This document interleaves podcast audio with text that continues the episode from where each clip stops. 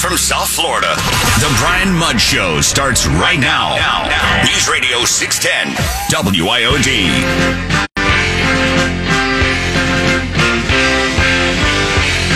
Employers say they're having trouble filling openings, despite offering competitive pay and incentives like the opportunity to work remotely. Amendments, Florida's proposed constitutional amendments, flu season, and iguanas. Themes of my top three takeaways that we'll get to here in just a few minutes. But first, yeah, bell work. So a new survey that's out, the highest number I've seen yet. Now, ninety-six percent. ninety-six percent of remote workers take a pay cut to permanently work from home. Remember, uh, for a while in the pandemic, a lot of people are like, ah, I just want to get back to the office and everything else. I mean, that's a pretty overwhelming number. Here to talk about this, Michael Cupps, Senior Vice President Marketing at ActiveOps. Michael, I mean, that's that's about as high of a, a survey result as you're going to find. I guess people are saying, yeah, I want to work from home. Yeah, they sure are. That that and you're right. That survey is the highest we've seen, and we, we we watch these things closely because we work with financial services companies on a daily basis, and we haven't seen anything that high. But yeah, there's there's genuine stress about returning to the office that, uh, or they just like the luxury of, of working at home on their schedule without without forced distractions. They may have distractions, but they're not uh, you know the water cooler talk. There have been a lot of debate about the pros and cons with a lot of companies that did it out of necessity. Have a lot of those inefficiencies and concerns been worked out at this point, so it's a better experience on both ends? It is, yeah. So initially we saw productivity. Our systems actually allow us to see how things are going in banks with, with production, and, and we saw it go down im- immediately, obviously, for, for obvious reasons, getting people connected, getting them used to being on Zoom meetings or, or video calls, et cetera. But that productivity quickly rose above, actually, where, where it was prior to the pandemic. Uh, then it kind of leveled out, actually, because some people got into different challenges, whether it was handling their home life or maybe they had kids or elderly people in their homes.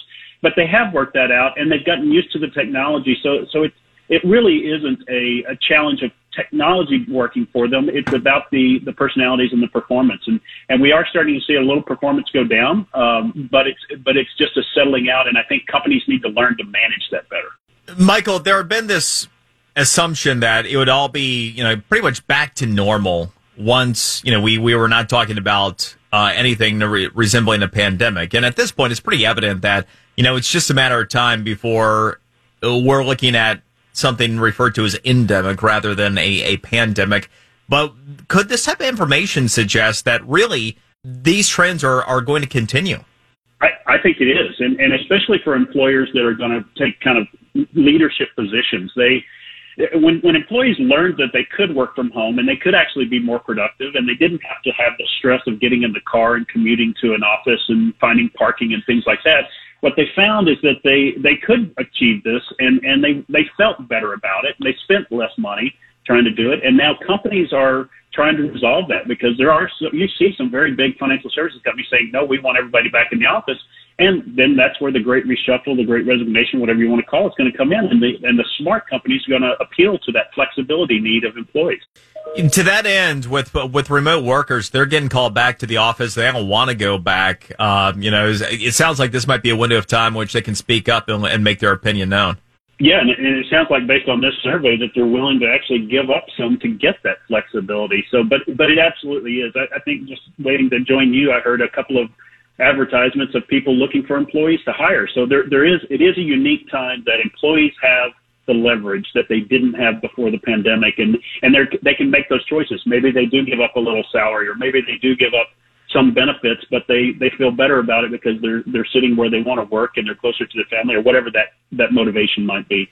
Yeah, I mean, to your point specific here in South Florida, Michael, I mean, the, the unemployment rate in, in Broward is three point six percent and Palm Beach County's three point three. Right now, a record low unemployment rate of one point four percent in Miami-Dade. I mean, it's it's pretty remarkable. So, yeah, there are, there yeah. are far more job openings than are people looking for work right now in, in real time here. So, yeah, there's there's a lot of that. that's that's right. That's right. And it's it's interesting because companies need to figure out how to optimize that. You know, they they have to understand that people are going to work different hours.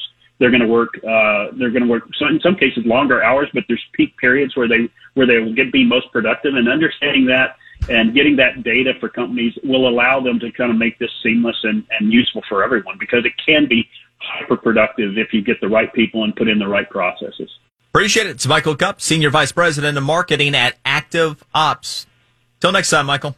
Thank you. Take care. All right, we have Natalie in the trending story up next here on the Brian Mud Show, News Radio six ten W I O D.